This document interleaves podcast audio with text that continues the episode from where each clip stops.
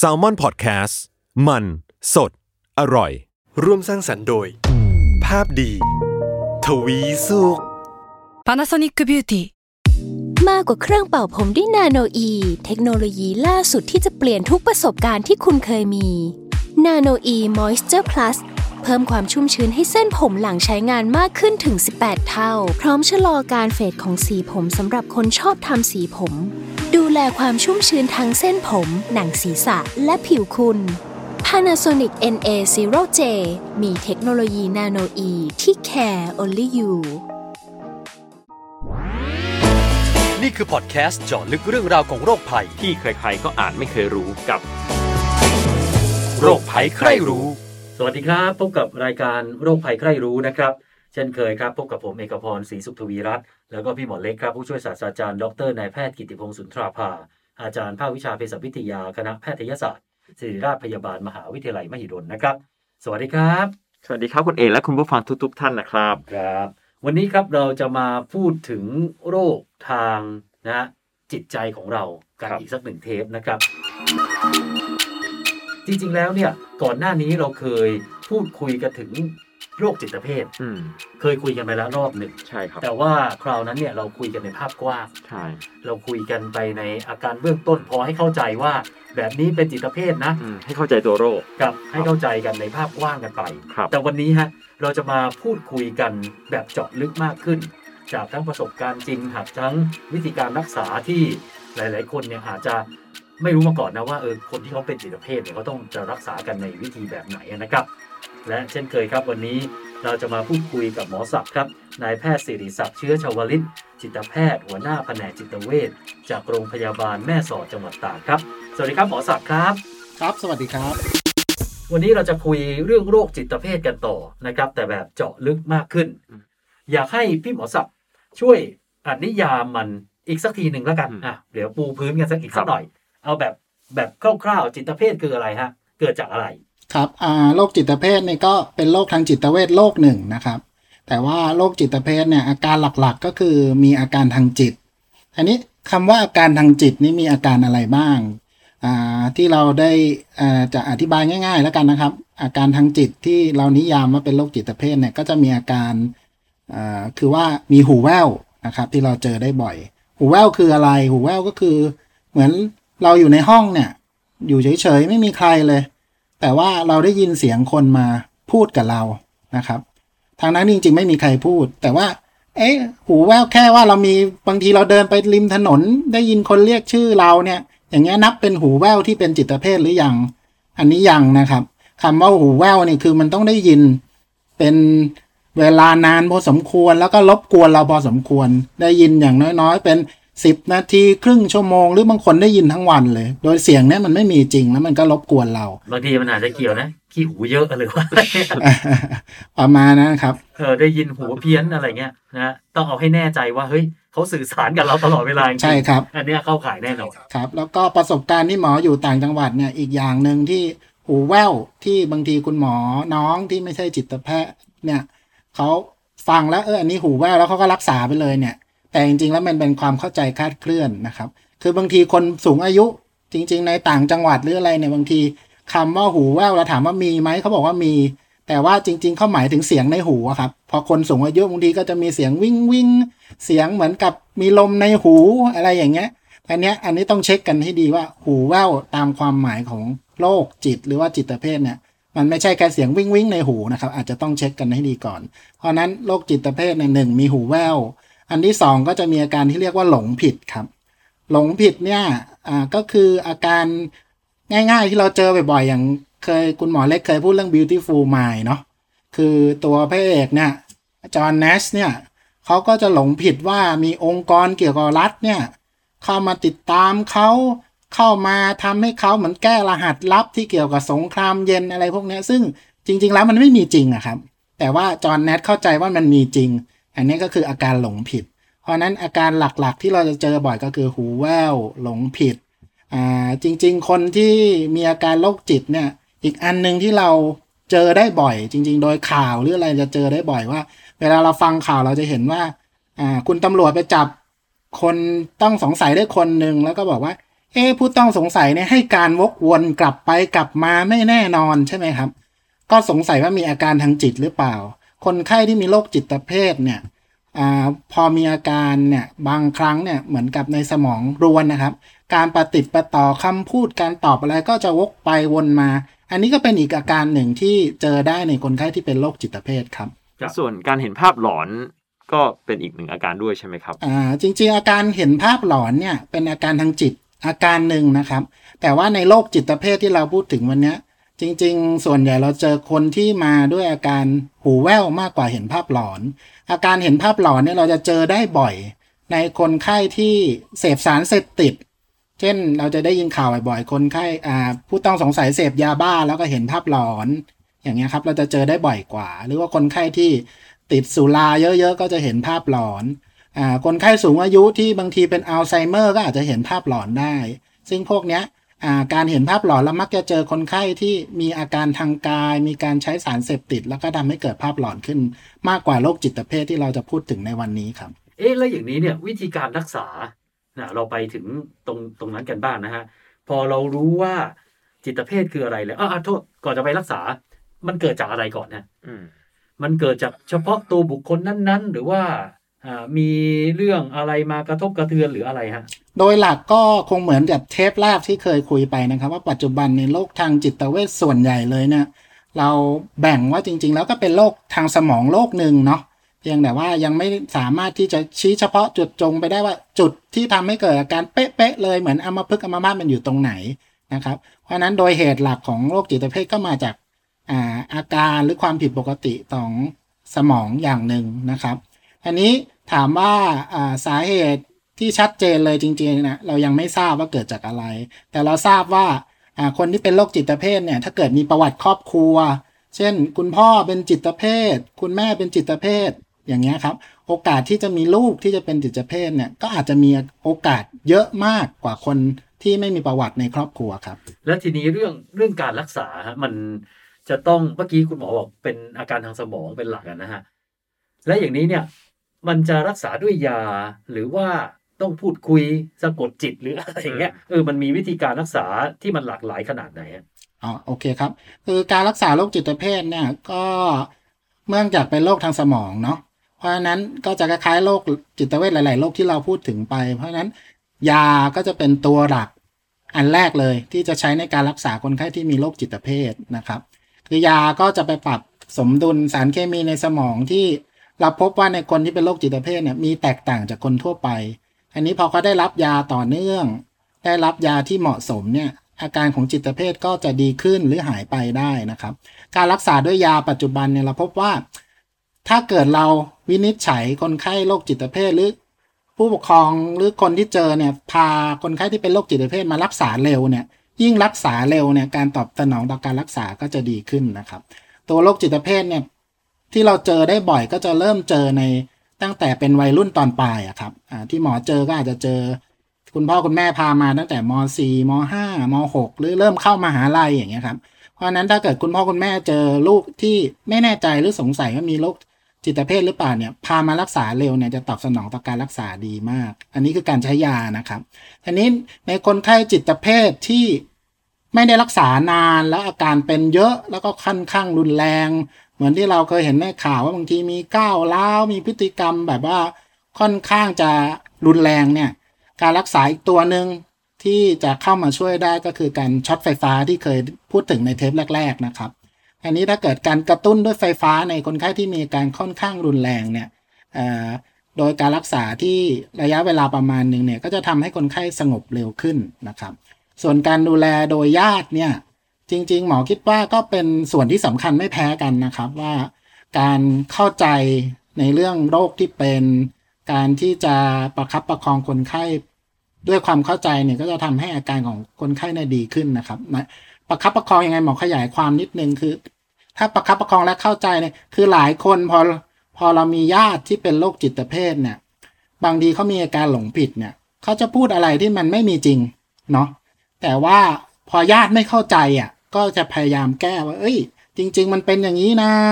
จริง ๆ มันเป็นอย่างนั้นนะ ซึ่งพอเขามีอาการเป็นโรคอะเราไปอธิบายด้วยเหตุผลยังไงเขาไม่เข้าใจหรอกเขาก็จะยังเชื่อในสิ่งที่เขาเข้าใจ แต่พอญาติเหมือน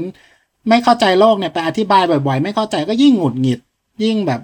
เครียดว่าอ้าวเอาไงในยฉันอธิบายตั้งหลายรอบเธอก็ยังไม่เชื่อฉันอีกอะไรอย่างเงี้ยครับ ซึ่งอันนี้ก็เป็นปัจจัยสำคัญในการดูแลคนไข้ที่เป็นจิตเภทครับ ครับเอ๊ะแล้วอาการหนักขั้นไหนถึงขั้นต้องไปอยู่โรงพยาบาล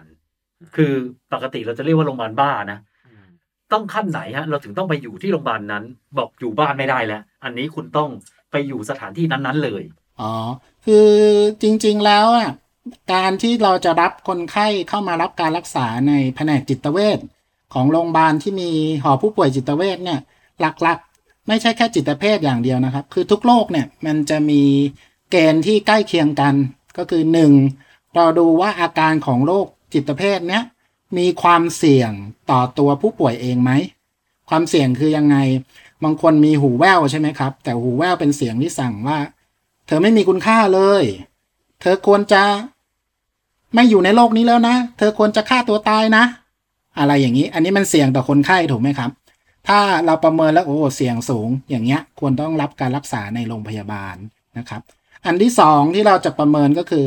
ความเสี่ยงต่อคนอื่นครับ คือจะมีคนไข้จิตเภทหลายคนที่เขามีหูแว่วหรือมีอาการหลงผิดว่า เช่นคนข้างบ้านเนี่ย จะมาจ้องทำร้ายเขาคนข้างบ้านอ่าคนข้างบ้านเป็นตำรวจจะจะคิดไม่ดีไม่ร้ายกับเขาอะไรอย่างเงี้ยครับ พอเขามีอาการอย่างเงี้ยเขาก็ต้องป้องกันตัวถูกไหมครับ หลายคนก็เริ่มอ่าเราต้องพกอาวุธพกมีดพกอาวุธต่างๆ อย่างเงี้ยมันอันตรายต่อคนอื่นถูกไหมครับ ถ้าอันตรายต่อคนอื่นเนี่ยก็ควรจะต้องรับการรักษาในโรงพยาบาลครับอ่าส่วนอันสุดท้ายที่เราจะใช้ประเมินก็คือว่าเขาอาจจะไม่มีความเสี่ยงในการทำร้าย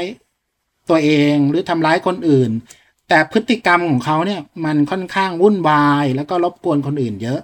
อันเนี้ยก็ควรจะต้องเข้ามารับการรักษาในโรงพยาบาลนะครับยังไงบ้างที่วุ่นวายอ่าบางคนเนี่ยเชื่อว่าอยู่ๆก็บอกว่ามี มีใครไม่รู้ มีสมบัติให้เขาเป็นมรดกพันล้าน ฝากไว้ที่ธนาคารนะ อย่างเงี้ยนะครับ พอเขาหลงผิดอย่างนี้เขาทำยังไงเขาไปที่อำเภอบ้าง ไปที่ธนาคารทุกแบงก์บ้างว่าเขามีสมบัติอยู่อย่างนี้นะ พอเราไปอย่างนี้อำเภอก็บอกมันไม่มีเนี่ยเขาก็โวยวายหงุดหงิดเอาไปแบงก์โวยวายหงุดหงิดอย่างเงี้ยมันค่อนข้างวุ่นวายต้องข้างรบกวนคนอื่นถูกไหมครับ ถ้าอย่างเงี้ยก็ควรจะเข้ามารับการรักษาในโรงพยาบาลก่อนครับ จากประสบการณ์ของคุณหมอศักดิ์อะครับ เคยพบคนไข้ที่รักษายากๆมีสักเคสหนึ่งเป็นตัวอย่างบ้างไหมครับอ่าจริงๆโรคจิตเภทเนี่ย ความซับซ้อนของโรคเนี่ยอ่าอย่างที่หมอบอกอะนะครับ คุณหมอเล็กคือ ถ้าเกิดคนไข้รับการรักษาค่อนข้างเร็ว และได้รับการรักษาต่อเนื่องเนี่ยอันนี้จะตรงข้ามกับคำถามคุณหมอเล็กหน่อยนะครับว่า เขาจะได้รับการตอบสนองต่อการรักษาดีมากนะครับ หมอเคยเจอคนไข้ที่แบบว่า จบปริญญาตรีเลยนะ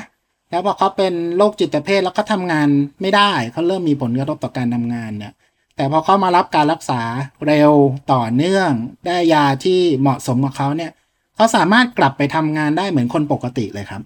เพราะฉะนั้นถ้าในทางกลับกันที่คุณหมอเล็กถามว่าความซับซ้อนของโรคนี้คืออะไรก็คือหนึ่งการเข้ามารับการรักษาที่ช้า สองการเข้ามารับการรักษาที่ไม่ต่อเนื่องทำไมถึงไม่ต่อเนื่อง คนไข้โรคจิตเภทเนี่ย ส่วนใหญ่แล้วโดยตัวคนไข้เองอะเขาไม่สามารถแยกได้ว่าอันนี้คือความเจ็บป่วยแต่นี้ถ้าเขาแยกไม่ได้ แล้วตัวญาติก็ไม่รับคือไม่ไม่ทราบว่าอันนี้เป็นความเจ็บป่วยเนี่ย มันทำให้การรักษามันทอดยาวออกไปมันทิ้งเวลาไปเนี่ย การรักษาก็จะค่อนข้างซับซ้อนยากยิ่งขึ้นครับ คุณหมอเล็กครับ เอ๊ะหมอศักดิ์ฮะ คือผมเนี่ยอ่านข่าวบ่อยนะเอ้ยไม่ใช่อ่านข่าวอ่านข่าวเป็นอาชีพแหละ แต่จะเห็นข่าวแบบนี้บ่อย เห็นข่าวแบบนี้บ่อยว่า คนมาอยู่ที่บ้านและเกิดอาการคลั่งขึ้น อันเนี้ยร้อยทั้งร้อย เพราะว่าไม่ไปรักษาหรือขาดการรักษาไม่ยอมกินยาต่อเนื่องอันนี้ผมพูดถูกไหมฮะโอ้ถูกต้องเลยครับคุณเอก ส่วนใหญ่เกือบทั้งหมดก็คือ ขาดการรักษา เคยมารักษาแล้วแล้วก็ไม่ได้รักษาต่อเนื่องเนี่ย เหตุปัจจัยส่วนใหญ่เป็นอย่างนี้เลยครับครับ คือที่ผม ถามและพูดเรื่องนี้เนี่ยเพราะว่าคือบางคนเนี่ยก็จะรู้สึกว่าเฮ้ยบ้านเนี้ยมันมีคนเป็นโรคจิตไม่หาหมอเลยนะ คือแล้วมันจะมีทัศนคติที่กลัวแล้วก็รังเกียจคือผมต้องการจะมาถามย้ำหมอศักว่า ถ้าคนคนนั้นที่เรารู้ว่าเขาอาจจะอาการหนักเลยล่ะ แต่ถ้าเกิดเขาอยู่ในระบบการรักษาไปหาหมออย่างต่อเนื่องกินยาอย่างต่อเนื่อง อันนี้ไม่ต้องกังวลผมใช้คำนี้ได้ไหมถูกต้องถ้าเกิด หมอให้สองร้อยเปอร์เซ็นได้ก็ให้สองร้อยเปอร์เซ็นเลยนะครับ มันมากกว่าร้อยเปอร์เซ็นอีก คือจริง ๆ ทัศนคติของญาติหรือคนรอบข้างต่อคนไข้เนี่ย มันมีผลที่จะช่วยในการสนับสนุนให้เขามารับการรักษา แล้วพอเขารักษาดีขึ้นเนี่ย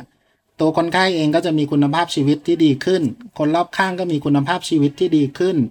อ่าเพื่อนบ้านก็จะมีคุณภาพชีวิตที่ดีขึ้นถูกไหมครับ แล้วก็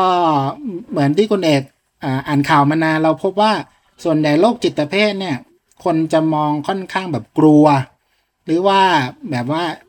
จะน้อยๆหน่อยเนาะว่าเขาจะมาทำร้ายอะไรเราหรือเปล่าเนี่ย แต่ว่าจากประสบการณ์หมอที่ทำงานด้านจิตเวชมาสิบกว่าปีแล้วนะครับ ส่วนใหญ่แล้วคนไข้จิตเภทเนี่ยเป็นคนไข้ที่อ่าไม่ได้ไม่ได้ดูน่ากลัวหรือรุนแรงอย่างที่เราคิด หรือว่าเราเห็นในภาพข่าวนะครับ เพียงแต่ว่าสิ่งที่อยู่ในภาพข่าวเนี่ย คือเหมือนกับคนไข้จิตเภทมี เราประมาณว่า 60 ล้านคนมี 1%ก็ประมาณ6แสนคนนะครับ แต่ว่าคนที่เราเห็นในภาพข่าวเนี่ยจริง ๆ มันมันเป็นยอดน้ำแข็งของคนไข้จิตเภททั้งหมดนะครับคุณเอกก็คือเรียกได้ว่าถ้าเกิดเราช่วยกันสนับสนุนเขาให้เขาไปรักษาไปกินยาอย่างต่อเนื่อง มันก็จะอยู่ร่วมกันได้อย่างสบายใจมากขึ้นถูกไหมฮะใช่ครับถูกต้องครับ แล้วก็คนไข้พวกนี้จริง ๆ น่าเห็นใจด้วยนะครับ หลายคนพอเขาเป็นโรคจิตเภทเนี่ย คนก็จะมองเขาว่าจะทำงานได้คุณภาพงานที่ดีไหมอะไรอย่างเงี้ยโอกาสของเขามันก็จะค่อนข้างถูกจำกัดลงด้วยตัวโรคครับครับทีนี้ไอ้พวกอุปสรรคในการรักษาเนี่ยมันเกิดจากอะไรบ้างฮะตัวผู้ป่วยไม่ยอมมาเอง หรือญาติก็ไม่พามาเอง หรืออะไรฮะอุปสรรคมันเกิดจากอะไรเป็นส่วนใหญ่อะอ่าอุปสรรคก็คือว่าอาการของโรคจิตเภทเนี่ย ก็อย่างที่ พูดกันมาต้นเทปก็คือว่าหนึ่งตัวคนไข้เองก็ไม่สามารถแยกได้ว่านี่มันคือความเจ็บป่วย เขาคิดว่ามันเป็นสิ่งที่มีจริงเนาะเหมือนเราดูเรื่อง beautiful mind น่ะจอห์นเนชเนี่ยปอจะมารับการรักษาก็ทอดยาวไปพอสมควรนะครับขณะนั้นเขาเป็นเป็นเหมือนกับศาสตราจารย์ด้านคณิตศาสตร์เลยใช่ไหมครับ ถ้าหมอจำไม่ผิด เนี่ย แล้วก็สำหรับบ้านเราล่ะสำหรับคนทั่วไปที่เขามีอาการพวกเนี้ย มันมันยิ่งทำให้โอกาส ที่หนึ่งเขาจะรับรู้ว่าเขาเป็นโรคเนี่ย มันทอดยาวไปสองตัวญาติเองก็อาจจะไม่เข้าใจว่านี่คือความเจ็บป่วยหนึ่งสองก็เรื่องทัศนคติอีก พอคนไข้มีอาการแบบเนี้ย บางทีก็จะกลัวไงครับ พอกลัวหรือกังวลก็รู้สึกว่า เอ๊จะเอาเขาเข้ามารักษายังไงล่ะ เพราะฉะนั้นก็เลยเหมือนอะปล่อยไปก่อนปล่อยไปก่อนทีนี้พอปล่อยไปก่อนพอไม่ได้รับการรักษาเนี่ย จุดที่เราเห็นบ่อย ๆ ในข่าวหรือในทีวีก็เหมือนกับว่า รอจนอาการมันเป็นเยอะมากๆจริง ๆ ผู้ป่วยถึงเข้ารับการรักษาครับ คือพอเห็นนิดหน่อยนิดหน่อยก็นะประมาทไม่ไม่ยอมพาไป พอเป็นหนักแล้วเนี่ย ถึงช่อยสำเนียกค่อยพามานะฮะครับ อาจอาจจะประมาณนั้นนะครับ เอ๊ะอ่า อยากให้หมอศักดิ์ช่วยแนะนำหน่อยฮะสำหรับคนที่เขาดูแลผู้ป่วยจิตเภทนะในหลากหลายประเภทที่อาจจะมีอยู่ฮะก็คำแนะนำก็คือว่าสำหรับคนที่ดูแลก็ คีย์คือหมายถึงกุญแจสำคัญในการที่จะดูแลคนไข้จิตเภทเนี่ยก็คือ อันที่หนึ่งโรคเนี้ย อย่างที่หมอบอกให้เข้าใจก่อน มันก็เป็นโรคทางสมองโรคหนึ่งนะครับ เหมือนอัมพฤกษ์อัมพาตเพราะนั้นการรักษาก็คือถ้าเขาได้รับการรักษาเรื่องยาต่อเนื่อง การที่ญาติเข้าใจเขาว่าอันเนี้ยเป็นอาการของโรคนะ สามารถสังเกตอาการได้ด้วยว่าอ๋ออาการในนี้แปลว่าเริ่มมีแล้วพอเราเริ่มมีเราไปหาคุณหมอเร็วไปหาคุณหมอก่อนพอปรับยาเนี่ย อาการก็จะดีขึ้น แล้วก็ในปัจจุบันเนี่ยด้วยวิทยาการของการแพทย์เนี่ยการรักษาโรคจิตเภทเนี่ยก้าวหน้ามาเยอะมากนะครับ สมัยก่อนเราอาจจะแค่รักษาว่าให้อาการพวกนี้มันหายไป อยู่ได้โดยที่ว่าไม่ได้รบกวนคนอื่น รบกวนใครมาก แต่ปัจจุบันเนี่ยการรักษาหลาย ๆ ครั้งเนี่ยถ้าทำได้เร็วแล้วก็ทันท่วงทีเนี่ยเป้าของการรักษาคือให้เขาหายร้อยเปอร์เซ็นแล้วกลับมาใกล้เคียงคนปกติเลยครับครับ เอาละฮะวันนี้ขอบคุณหมอศักดิ์มากนะครับมากนะครับ ครับ ขอบคุณนะครับครับสำหรับคุณผู้ฟังนะครับ ถ้ามีคำถามหรือว่าอยากจะแนะนำติชมรายการนะครับ ก็ส่งกันมาได้ทางเพจของ Salmon Podcast หรือว่าเพจของภาพดีทวีสุขนะครับ วันนี้ผมพี่หมอเล็กแล้วก็หมอศักดิ์ขอลาไปก่อนนะครับ สวัสดีครับ สวัสดีครับ สวัสดีครับ